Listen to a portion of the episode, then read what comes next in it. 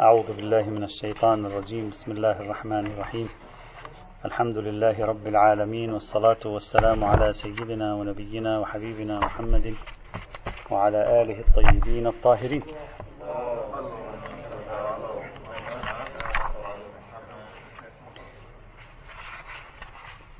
وصلنا إلى المسألة الثانية من المسائل المرتبطة بمبحث الفقاع. بعد الحديث عن حكم الفقاع وصلنا إلى البحث عن حقيقة الفقاع بين الخمرية والمسكرية. قلنا لا بد أن نطرح هذا البحث على شكل نقاط متسلسلة نوضح فيها الفكرة. النقطة الأولى كانت: هل الفقاع خمر حقيقي أو ليس بخمر حقيقي؟ تعرضنا لها فلا نعيد. النقطة الثانية: هل لسان النصوص في الفقاع لسان تنزيلي أو لسان إخباري حقيقي؟ قلنا ذهب بعض العلماء مثل المحقق الحلي إلى أن ظاهر روايات الفقاع أنها تخبر عن لسان حقيقي. الفقاع خمر يعني خمر، هكذا يعني إخبار، ليس لها لسان ادعائي تنزيلي عنائي اعتباري ما شئت فعبر. في مقابل ذلك ذهب بعض العلماء كالسيد الخنساري قالوا: ألا هذه الروايات لسانها لسان تنزيلي، يعني الفقاع منزل منزلة الخمر، هو ليس بخمر لكنه منزل منزلة الخمر. ومعنى منزل منزلة الخمر أي تلحقه آثار الخمر، فيترتب عليه النجاسة مثلا إذا كانت الخمر نجسة، ويترتب عليه حرمة الشرب بحسب سعة وإطلاق دائرة التنزيل حسب الرواية التي ورد فيها التنزيل. الآن السؤال: هل لما تقول الرواية الفقاع خمر هل لسانها لسان تنزيلي أو لسانها لسان إخباري؟ دعونا نرجع قليلا إلى ما بحثناه في الفقه القرآني في أول هذا العام الدراسي. قلنا أن كلمة الخمر تطلق في اللغة العربية بنحو الحقيقة، ويراد بها معنيان بنحو الاشتراك اللفظي، أحدهما أخص من الآخر تماما، مثل كلمة الغنيمة. الخمر تطلق حقيقة ويراد منها الخمر بالمعنى الأخص وهو شراب العنب المختمر، والخمر تطلق أيضا حقيقة ويراد منها مطلق المسكر، فهذا إطلاق حقيقي وذاك أيضا إطلاق حقيقي، وأحد الإطلاقين أخص من الآخر وأحدهما أوسع من الآخر ويشمل الآخر، ونحتاج إلى قرينة لتعيين أحدهما، وإذا لم يتعين نأخذ بالقدر المتيقن وهو عبارة عن الخمر بالمعنى الأخص كما هو واضح. هكذا بحثنا هناك. إذا فهمنا تلك الفكرة التي طرحناها هناك واستوضحناها جيدا واستذكرناها جيدا، نأتي إلى بحثنا هنا، نرى أن الرواية في المقام أو الروايات في المقام توجد فيها قرينة على أنها تريد الإخبار عن أن الفقاع خمر بالمعنى العام لا خمر بالمعنى الخاص. يعني نفس تركيبة الروايات، إذا فهمنا كلمة الخمر تطلق حقيقة على الخمر بالمعنى الأخص وتطلق أيضا حقيقة على الخمر بالمعنى العام، نفهم من تركيبة الروايات هنا أنها تريد أن تقول بأن الفقاع مسكر، يعني أن الفقاع خمر بالمعنى العام، وليست ناظرة إلى الخمر بالمعنى الأخص حتى يكون اللسان لسانا تنزيليا. هم تصوروا أنها تريد أن تقول هي خمر بالمعنى الأخص، ولما لم تكن في الواقع خمرا بالمعنى الأخص افترضوا أن اللسان هنا لسان تنزيلي، في حين لما نعرف أن كلمة الخمر في اللغة العربية تطلق ويراد منها أيضا الخمر بالمعنى الأعم لا بنحو المجاز، نفهم حينئذ من تركيب اللفظ هنا أنها تريد أن تقول هو خمر أي هو مسكر، وبالتالي يكون اللسان إخباريا لا حاجة فيه إلى افتراض وجود عناية وتنزيل ولسان قانوني زائد بكل سلاسة. لماذا تقول الرواية الفقاع خمر؟ لخفاء مسكريته، وهذا ظاهر من الروايات أيضا. طبيعة الفقاع أن إسكاره خفيف يوهم أنه ليس بمسكر، فالروايات تريد أن تؤكد أنه مسكر. إما هي تريد أن تقول هو مسكر وأنتم لا تلتفتون، أو تريد أن تقول المسكر الذي أنا أقصده مسكر يشمل المسكر الخفيف، سنخ مسكر يشمل المسكر الخفيف، لا أقصد من المسكر خصوص المسكر شديد الإسكار مثل خمر العنب مثلا أو النبيذ المعتق مثلا من التمر وما شابه ذلك. بناء عليه تصبح الروايات واضحة جلية، والقرينة على ذلك تعبير استصغره الناس. استصغره الناس ليس من شأنه شأن لسان التنزيل، يعني هو مسكر لكن الناس استصغرته، لأنها لم تر فيه أي أهمية لدرجة الإسكار التي فيه. وكذلك رواية خمر مجهول، معنى ذلك أنه هو مسكر، غير أن الناس لا تلتفت إلى إسكاره، الناس لا تعير بالا لإسكاره، تتهاون في أمر إسكاره، لأنه حتى يسكر لا بد أن تشرب منه كثيرا، وعادة الإنسان لا يشرب منه كثيرا جدا. فتريد الروايات أن تقول هذا الفقاع الذي هو في العادة لا تلاحظون إسكاره فتتوهمون أنه غير مسكر، هو التفتوا هو مسكر، والمسكر خفيف الإسكار هم أيضا مسكر، فلا تظنوا بأن هذا ليس بمسكر وبالتالي تحكمون بحليته، بل هو مسكر حرام. وهذا هو بل لا حاجة إلى إضافة افتراض زائد، هو أن يكون هناك عناية وتنزيل وترتيب آثار، وأن الفقاع بعنوانه حرام ولو لم يكن مسكران نزل منزلة المسكر من حيث الآثار، لا حاجة إلى هذه العناية الزائدة. ولذلك أيضا تجدون التعبير الذي ورد في بعض الروايات خميرة. خميرة ما معناه؟ يعني خمر خفيف، خمر قليل، تصغير الخمر، فهي فيها خمرية لكنها خمرية قليلة، والخمرية القليلة حرام، والخمرية القليلة حرام. هذا الذي تريد أن تؤكد عليه هذه الرواية، لا أنها تريد أن تؤكد على لسان التنزيل وما شابه ذلك في هذا، لأن هذه النتيجة نافعة بالنسبة لنا. ليش؟ لأن بعد قليل سنرى إذا كان اللسان لسانا تنزيليا وكان الفقاع بعضه مسكر وبعضه غير مسكر، سيكون معنى الفقاع حرام أن الفقاع حتى غير المسكر حرام، لأن لا علاقة بالإسكار حينئذ قد يدعى، وبالتالي تنزيل عام، الفقاع منزل منزلة الخمر مسكرا كان أم غير مسكر، مثل تنزيل الطوافع بالبيت منزلة الصلاة، سواء كان هي صلاة أو ليست بصلاة هو منزل منزلتها كما هو واضح. وعليه فيترجح بالنظر والله العالم أن هذه النصوص تؤخذ على دلالتها الطبيعية الإخبارية، وهي أنها تريد الكشف عن مسكرية الفقاع لو شرب، تلحق الفقاع بالمسكر إلحاقا موضوعيا، أو على الأقل تريد أن تقول المسكر عندي ما كان شاملا للإسكار الخفيف الذي في الفقاع أيضا. وبهذا نعلم إخواني الأعزاء قاعدة مهمة أشرنا إليها أكثر من مرة في أكثر من مناسبة، أن النبي صلى الله عليه وعلى آله وسلم والأئمة عليهم السلام ليس فقط دورهم دور بيان الأحكام، بل أحيانا يقومون بدور تشخيص الموضوعات لمساعدة المكلفين الذين قد يشتبه عليهم حال الموضوعات، فيلفتون نظرهم إلى الموضوعات. الحكم بين، الحكم هو كل مسكر حرام، لا يوجد حكم جديد هنا أصلا، الفقاع ليس حكما جديدا، هو نفس الحكم، كل ما في الأمر أن الناس قد تلتبس الأمور عليها فيتوهمون أن هذا ليس بمسكر لخفة إسكاره وعدم توفره على شدة الإسكار الموجودة في سائر المسكرات. فالأئمة والنبي يدخلون على الخط هنا لا من باب إنشاء حكم جديد، هم لا ينشئون حكما جديدا، الحكم الجديد أنشئ من قبل النبي في كل مسكر حرام، بل من باب الكشف عن انطباقات هذا الحكم الذي كان قد أنشئ من قبل، ودفع توهم الناس أن مثل هذه الموارد خارجة عن ذاك الحكم. وهذا ما سميناه سابقا بالشخصية الموضوعية للمعصوم مقابل الشخصية التبليغية مقابل الشخصية الولائية التي تصدر أحكاما بوصفه حاكما، عنده شخصية ثالثة سميناها الشخصية الموضوعية، يعني يقوم أحيانا بمساعدة المكلفين عبر أطر عامة لتحديد الموضوعات حيث يكون الأمر فيه مشكلا، قد يقعون في الحرام وهم لا يعرفون ولا يلتفتون.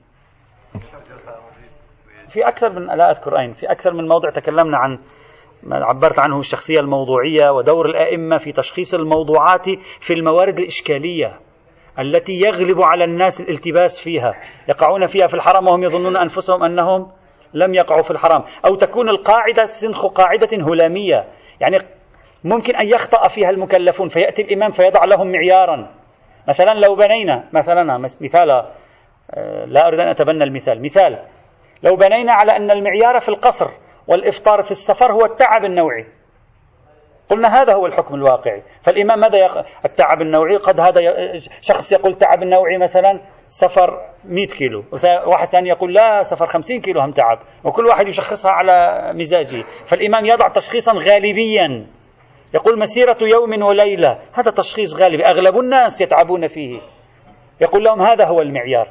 هذا المعيار ليس معيارا إلى يوم القيامة. المعيار الذي إلى يوم القيامة التعب النوعي، هذا المعيار موضوعي تشخيصي حيث لا ينكشف لك الحال في موارد غلبة الاشتباه وعدم القدرة على انكشاف الحال. وهذه أمثلة لها تطبيقات كثيرة، أعتقد أن هذه واحدة منها في مثل هذه الحال. لا نتكلم عن المعصوم، نتكلم الآن، لا نتكلم عن الفقيه، لا نتكلم عن المعصوم فقط. النقطة الثالثة، إذن أول نقطة الفقاع ليس بخمر بالمعنى الأخص، هو خمر بالمعنى الأعم. ثاني نقطة، لا حاجة إلى افتراض التنزيل في ألسنة هذه الروايات، بل هي روايات إخبارية الهدف منها الكشف والتبيين للناس أن هذا المستوى من الإسكار حرام، وأن هذا الذي تظنونه ليس بمسكر هو مسكر. هذا ثانيا. ثالثا، حرمنا الفقاع، الفقاع حرام شربه كالخمر. هل يشترط في حرمة شرب الفقاع أن يكون مسكر أو لا؟ طبعا أنت الآن ستتفاجأ بهذا السؤال. الآن الفقاع حرام، طيب هل يشترط في حرمة شربه أن يكون مسكرا أو لا يشترط في حرمة شربه أن يكون مسكرا؟ حتى لو لم يكن مسكرا هم أيضا حرام. كثير من الفقهاء، الآن سأوضح الآراء الفقهية ستبين، نعم، كثير من الفقهاء حسب ظاهر كلامهم قالوا لا يشترط في حرمة الفقاع أن يكون مسكرا. كثير، قد تتفاجأ أنت في هذه الفكرة. قال فقاع ما دام صدق عليه عنوان الفقاع حرام. فقاع، ما معنى فقاع؟ يعني يخرج هذه القوارير، ما يسمى بالقوارير أو النفاخات يعبر عنها باللغة، تخرج على وجه السائل، خلاص هذا اسمه فقاع. أسكر لم يسكر ما يعنيني، اسمه فقاع؟ نعم اسمه فقاع، الفقاع حرام يشمله. ظاهر كثير من الفقهاء لا عبرة بخاصية الإسكار، طبعا إذا خاصية الإسكار موجودة قطعا حرام، هذا لا نقاش فيه.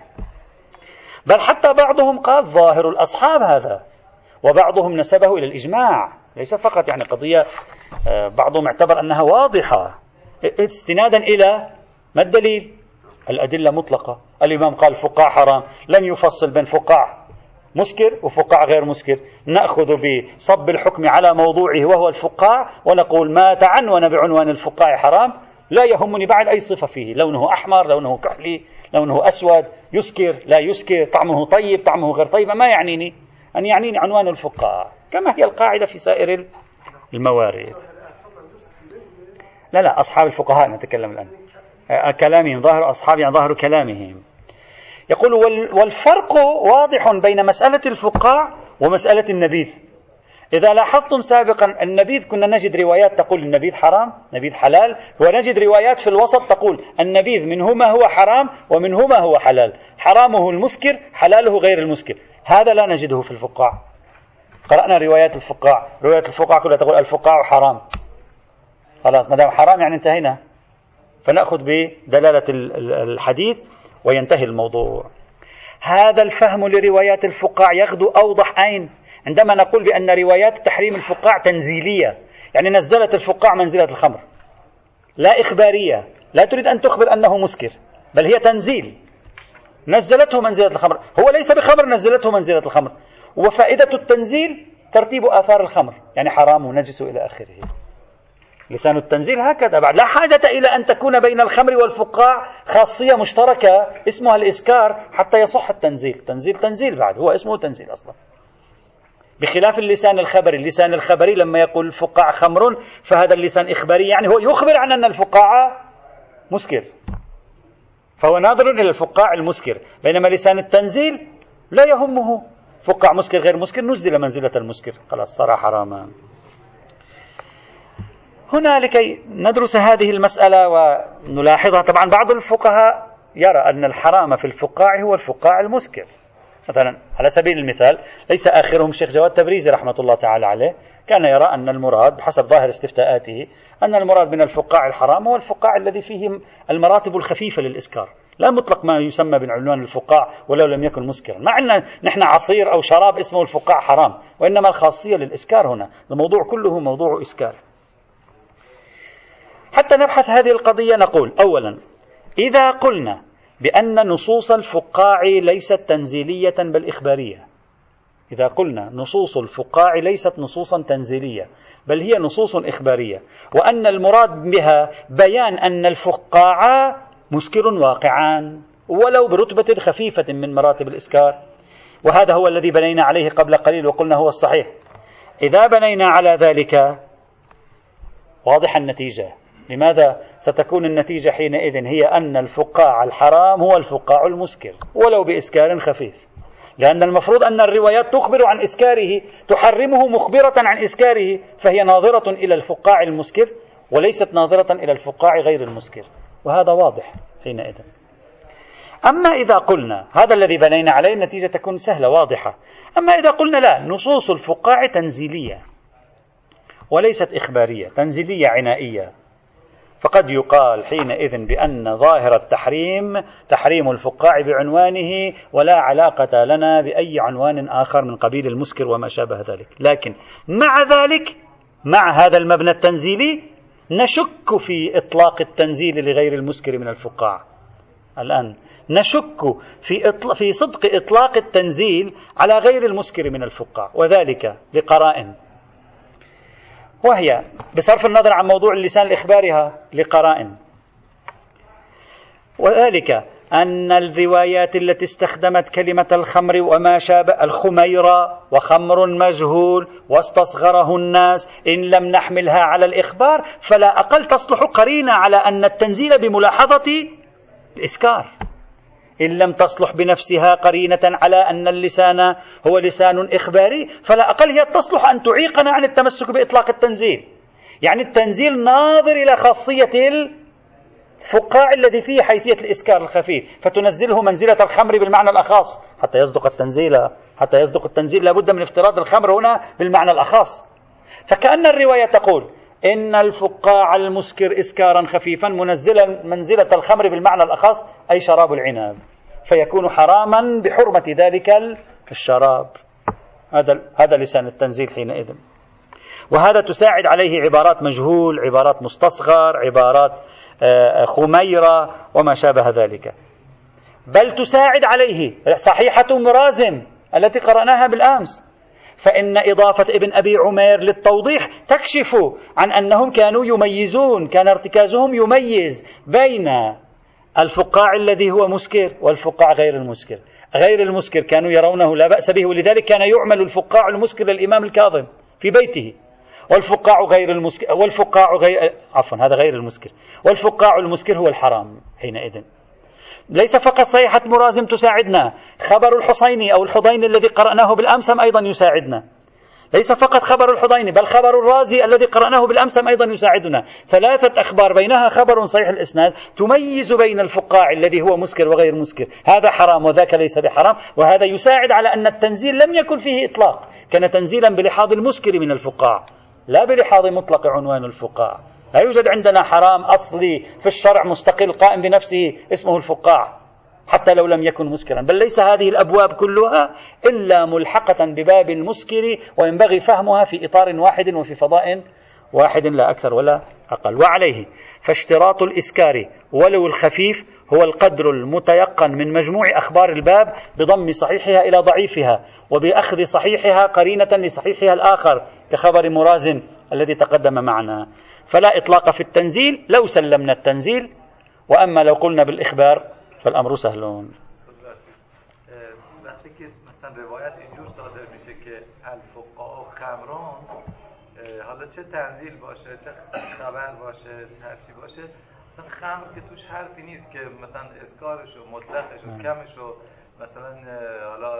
هر جور حالتی ایجاد بکنه در انسان، فقاع گویا اینجور حالتی کرده که اطلاقش از اون لحاظه. خب بس نتیجه میخوام بگم که نمیشه مثلا بگیم که اگر اسکارش کم باشه یا مثلا درصدش سکرآور بودنش کم باشه این حلاله، چون گفته خمر. لا لم نقل اسكاره خفيف، نحن قلنا الاسكار الخفيف حرام، نحن نفرض حالة عدم كونه مسكرا قطعا ليس بمسكر. خمر تو اینجور حالتی نداریم، چون نداریم اینم ناظر منزله خمر شده. لا تو خمر صحبت کنیم، لا يمكن ان نتكلم هكذا، نتكلم الفقاع خمر، اذا نحملها على التنزيل تريد تحملها او نقول هكذا، اي ان الفقاع الذي هو ليس بخمر بالمعنى الاخص الفقاع الذي هو ليس بخمر من على الخص منزل منزلة الخمر مع الخص، يعني لا يجوز لك شرب قليله وكثيره. هذا هو الفائدة، أنه لا يجوز لك شرب القليل منه بالمعنى الأعام. نعم، لكن في المعنى الأعام في البداية قلناها، أما ليس على التنزيل، أما على التنزيل سيكون تنزيلا بالمعنى الأخاص حينئذ. البحث الرابع: هل الفقاع مسكر دائما أو أنه غير مسكر أو أن فيه ما هو مسكر وغير مسكر؟ سؤال. عندما نقول الفقاع كل شيء يصدق عليه الفقاع فهو مسكر، هذا احتمال أول، أو أن الفقاع الذي نظرت إليه الروايات أصلا هو غير مسكر بالأصل، أصلا هو ليس مسكر، أو الفقاع له حالتان: حالة كونه مسكرا وحالة كونه غير مسكر. أي النتيجة من هذه الأسئلة الثلاثة هو الصحيح؟ إذا قلت الفقاع مسكر دائما بعد خلاص الأمر سهل، كل فقاع مسكر وكل مسكر حرام، أصلا لا حاجة لنا إلى حتى إلى هذه تجشم عناء البحث في هذا الموضوع، القاعدة ثابتة، هذه تكون مؤيدات. إذا قلت الفقاع ليس بمسكر أبدا، هنا يظهر لسان التنزيل. إذا ليس بمسكر لا بد من فرض لسان التنزيل وإخراج دائرة المسكرية عن الحساب. إذا قلت منه ما هو مسكر ومنه ما ليس بمسكر، نقول التنزيل بلحاظ حالة المسكر دون حالة غيره بقرينة صحيحة مرازم وغيرها وغيرها وغيرها. الآن نريد أن نبحث: هل الفقاع مسكر، ليس بمسكر، منه مسكر ومنه ليس بمسكر أو لا؟ يوجد هنا ثلاث آراء عند الفقهاء. الرأي الأول قالوا الفقاع شراب مسكر، أصلا هو الفقاع لا يكون الفقاع فقاعا إلا إذا كان مسكرا، أصلا لا يسمى فقاعا إلا إذا كان مسكرا. طبعا عندما نقول مسكر يعني إسكاره خفيف، الكل متفق على أن مسكرية الفقاع من نوع المسكرية الخفيفة لا من نوع المسكرية العالية. فكل شراب شعير خرج الزبد على وجهه وظهرت الفقاقيع على وجهه فهو فقاع فهو مسكر. هذا الرأي الأول. الرأي الثاني قالوا الفقاع شراب غير مسكر، ليس مسكر، نعم يوجب فتور الجسد، يوجب مثلا تغير المزاج الإنسان فقط هكذا، يعني الإنسان مثلا يعني يصاب بحالة من الانحطاط البدني تقريبا، هذا هو، هذا أصلا هذا ليس اسمه إسكار. لو شربت منه 1000 رطل يحصل لك فقط هذا ليس الإسكار، هذا الإسكار شيء آخر، إسكار شيء آخر، ليس هذا، ليس في زوال عقل، هذا فقط نوع من الترنح البدني لا أكثر ولا أقل. الرأي الثالث قالوا بالتفصيل، قالوا الفقاع بعضه مسكر وبعضه غير مسكر. الآن الفقهاء منقسمون هنا 3 آراء في هذه المسألة. نحن نتكلم عن فقاع ذلك الزمان لنرى ما الذي كانوا يقصدونه من كلمة الفقاع. طبعا هذا الموضوع مهم جدا، يعني تترتب عليه نتائج ويؤثر على البحث السابق. إذا كان الفقاع بما هو فقاع ليس بمسكر أبدا، معناته الروايات تنزيلية، معناها ما عادش في خاصية الإسكار، انتهينا من خاصية الإسكار، لا يوجد بعد خاصية الإسكار. إذا قلنا الفقاع كله مسكر وقعنا في مشكلة مع صحيحة مرازم وأمثالها. إذا قلنا الفقاع بعضه مسكر بعضه مسكر، يتم الكلام الذي قلناه سابقا حتى الآن. هذا بحث. إذا رجعنا إلى كتب اللغة لنرى كتب اللغة تشرح شيء أو لا. كتب اللغة لا تشرح أي شيء، لا تقول الفقاع مسكر أو غير مسكر. مثلا في كتاب العين يقول الفقاع شراب يتخذ من الشعير سمي به للزبد الذي يعلوه، والفقاقيع هنات كالقوارير تتفقع فوق الماء والشراب الواحدة فقاعة. ما يقول مسكر، ما يقول غير مسكر، ما ندري. مثلا الجوهري في الصحاح يقول الفقاع الذي يشرب، شكرا الذي يشرب، ما استفدنا شيء يا مولانا، فوضح لنا. والفقاقيع النفخات التي ترتفع فوق الماء كالقوارير، واضح. ومثل هذه عبارات اللغويين هكذا لا تعطيك إيضاحا. هذا الفقاع سنخ شراب مسكر، سنخ شراب غير مسكر، بعضه مسكر بعضه غير مسكر، ما نجد شيء. حتى بعض كتب الأدوية القديمة وكتب الأغذية القديمة مثل كتاب أبو إسحاق الإسرائيلي وما تجد شيء، فيتكلم عن الفقاع، يشرحون عنه، يتكلمون عن خواصه، آثاره، مثلا تضعه في الطعام الفلاني له فائدة معينة، ما يقولون لنا هل هو مسكر هل هو غير مسكر، هل بعضه مسكر هل بعضه غير مسكر، ما توجد أي إشارة. كل ما يقولونه النصوص الطبية والنصوص اللغوية مثلا أن هذا الفقاع شراب يخرج الزبد على وجهه ويصبح له فقاقيع. هذا هو، لا أكثر ولا أقل. هلأ ممكن لم يتكلموا عن إسكاره لخفة إسكاره، مثلا ما رأوا أنه مثلا لم يحسبوه من المسكرات لأن إسكاره خفيف مثلا، ممكن هذا على أي حال. لا يشرب الذي يشرب، مثلا جوهري الفقاع الذي يشرب.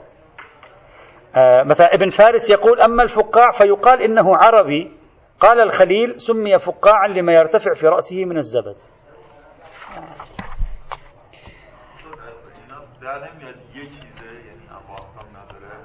لا ليس من الضروري، لأنهم قد لا يكونوا في مقام التفصيل اللغوي. يتكلم عن معنى الكلمة، يقول لك معنى الكلمة يصدق عليه عنوان الفقاع عندما تتفقع على وجهه هذه الفقاقيع فقط، هكذا. نعم، مسكر وغير مسكر. نعم، لا يمكن أن يسمى فقاعا بحسب الدلالة اللغوية إن لم يخرج عليه هذه الفقاقيع. هي في الحقيقة الفقاقيع تخرج من الداخل على شكل يعني حبيبات أشبه بالهواء، تخرج من الداخل إلى أن تصل إلى السطح، تبدأ تتفقع نتيجة التفاعلات الكيميائية. لا الآن سنتكلم. وإلا إذا كان كذلك، ما معنى رواية مرازم التي تقول فقاع وفقاع؟ لابد أن يكون فيه فقاقيع. فقاع ويقول هو الذي لا يغلي، الغليان مرتبة فوق الفقع، يعني الفقاقيع مرتبة أولى يتلوها مرتبة أعلى وهي الغليان بحسب، أو النشيش بحسب تعبيرهم، الآن سنتكلم عنها. أما إذا راجعنا النصوص، وهذه اللغة بعض كتب الأدوية القديمة، الطب القديمة هكذا تعطي. أما راجعنا الروايات وقرأنا الروايات في السابق، رأينا الروايات تعطي بضم بعضها إلى بعض أن منهما هو مسكر ومنهما ليس بمسكر. وهذا هو الذي دفع الفريق الثالث من العلماء أن يقول الفقاع منهما هو مسكر ومنهما ما هو غير مسكر. صيحة مرازم وخبر الرازي وخبر الحصيني وبعض الإشارات التي وردت في بعض الروايات كما قلنا سابقا. مثلا في تقديري، إذا أردت أن أقرأ الموضوع آخذا بالقدر المتيقن من مجموع روايات الباب والمعطيات المتوفرة، في تقديري الفقاع عبارة عن شراب، نوع من الأنبذة الخفيفة، نوع من الأنبذة الخفيفة مقابل الأنبذة الشديدة نسبيا، كنبيذ التمر ونبيذ الزبيب ونبيذ العسل ونبيذ العنب. هذه أنبذة فيها قوة إسكارية أقل في العادة ربما من قوة الإسكار الموجودة في خمر العنب، وتحتها توجد أنبذة خفيفة قوة الإسكار فيها أضعف من قوة الإسكار في الأنبذة المتعارفة عندهم، لأن نسبة السكريات فيها أقل. في الزبيب نسبة السكر تفاعلاته أكثر، في العنب أكثر، في التمر أيضا، بينما في الشعير أقل نسبيا، فنسبة التفاعل فيها بطيئة ونسبة الإسكار التي فيها تكون عادة خفيفة.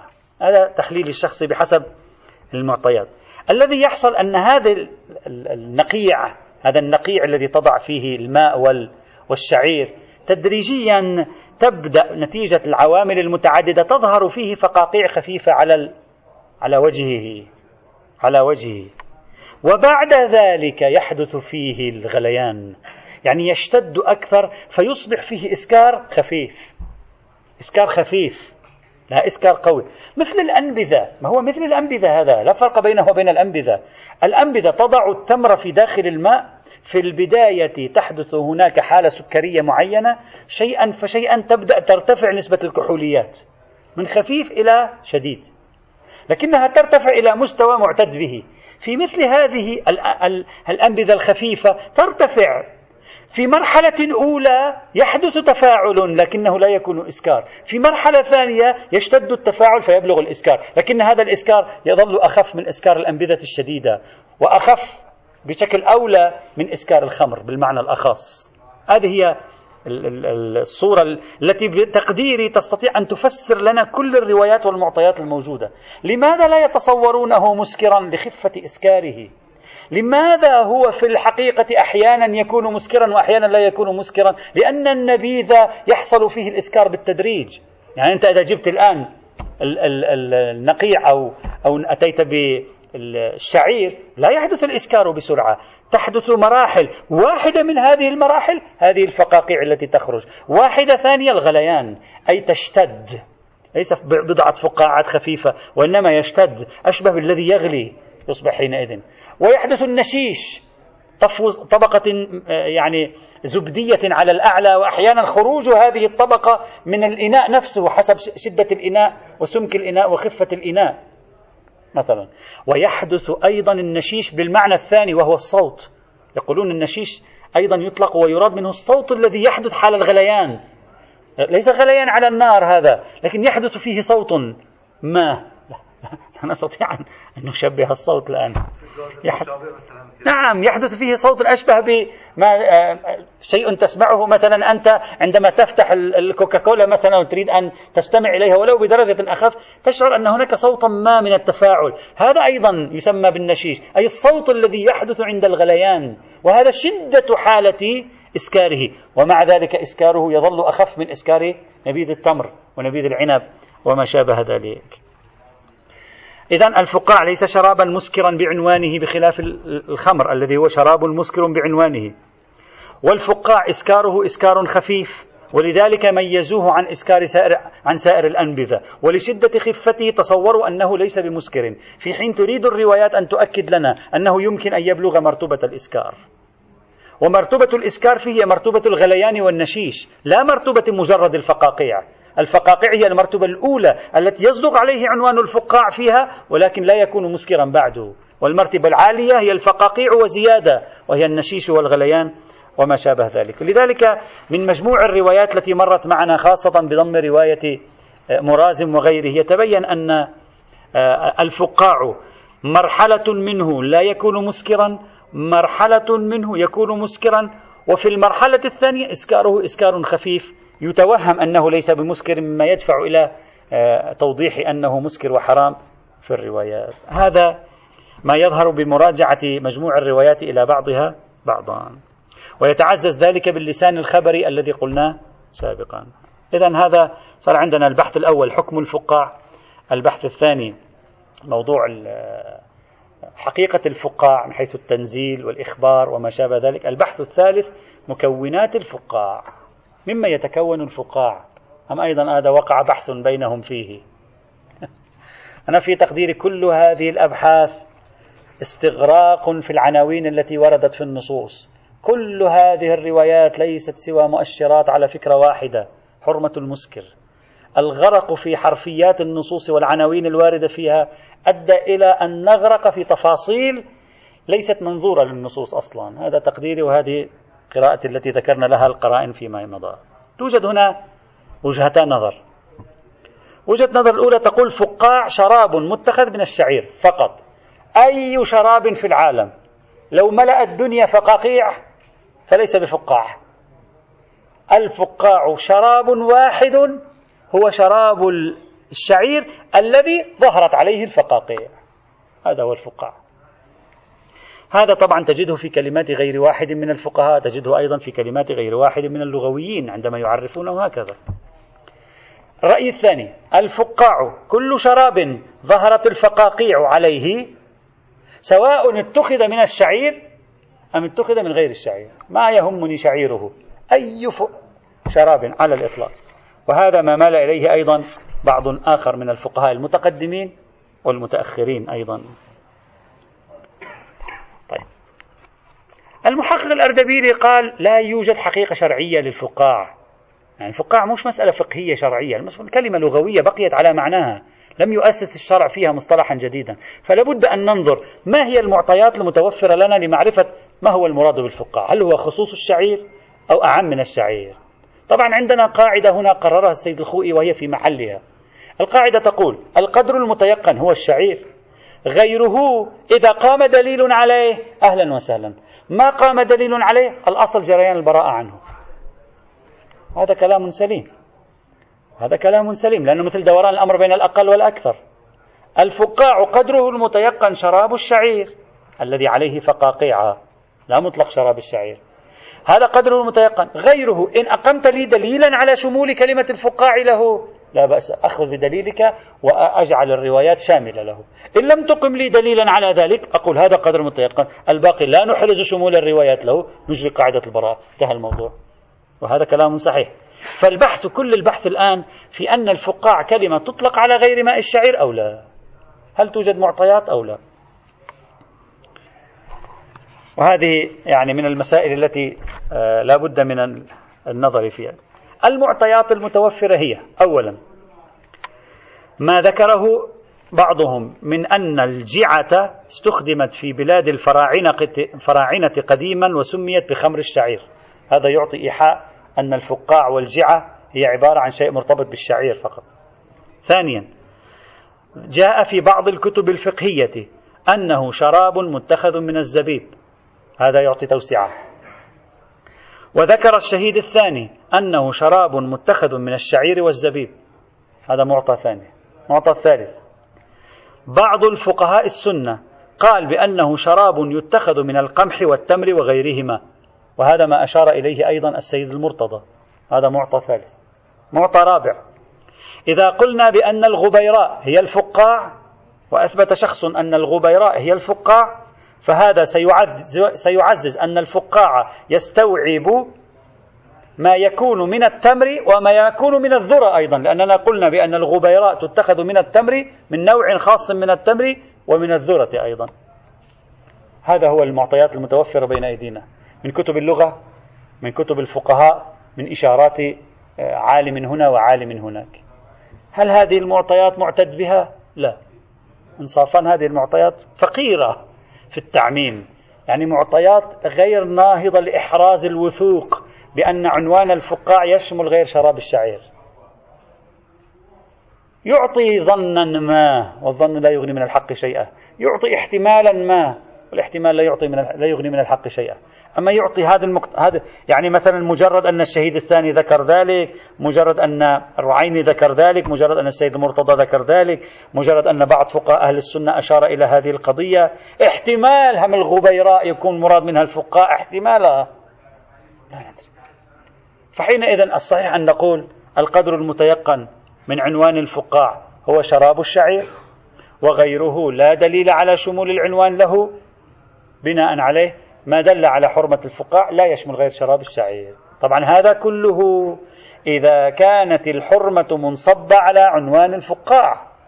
أما إذا قلنا كما قررنا قبل قليل أن هنا لا يوجد شيء اسمه خصوصية الفقاع، لا يوجد إلا عنوان المسكر ولو بالإسكار الخفيف، بعد لا فرق، شعير، ذرة، غبيراء، صغيراء، كبيراء، سميها ما شئت، المهم خاصية الإسكار موجودة أو لا. إذا خاصية الإسكار ولو الخفيف موجودة فيكون حراما، لكن في إسكار، يوجد إسكار، ما يكون مسكرا كثيره ولو إسكارا خفيفا يكون قليله حراما.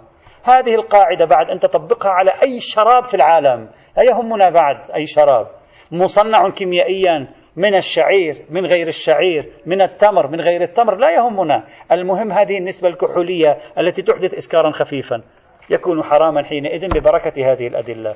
وهذا النوع من البحث يحتاجه من؟ يحتاجه أولئك الذين يقولون بأن عنوان الفقاع بعنوانه حرام، فيبحثون عن أن كلمة الفقاع ماذا تشمل. أما من يقول كلمة الفقاع لا أهمية لها وإنما هي محض مشير إلى عنوان المسكر بالإسكار الخفيف، المسألة تكون بالنسبة إليهم سهلة حينئذ. كتب اللغة بالشعير أشارت إلى الشعير. نعم كتب اللغة أشارت إلى الشعير قطعا. نعم بعض كتب اللغة لها إشارات، لكن كون الشعير مرتبط بموضوع الفقاع هذا لا نقاش فيه، يعني هذا واضح بالنسبة إليهم وجلي حينئذ.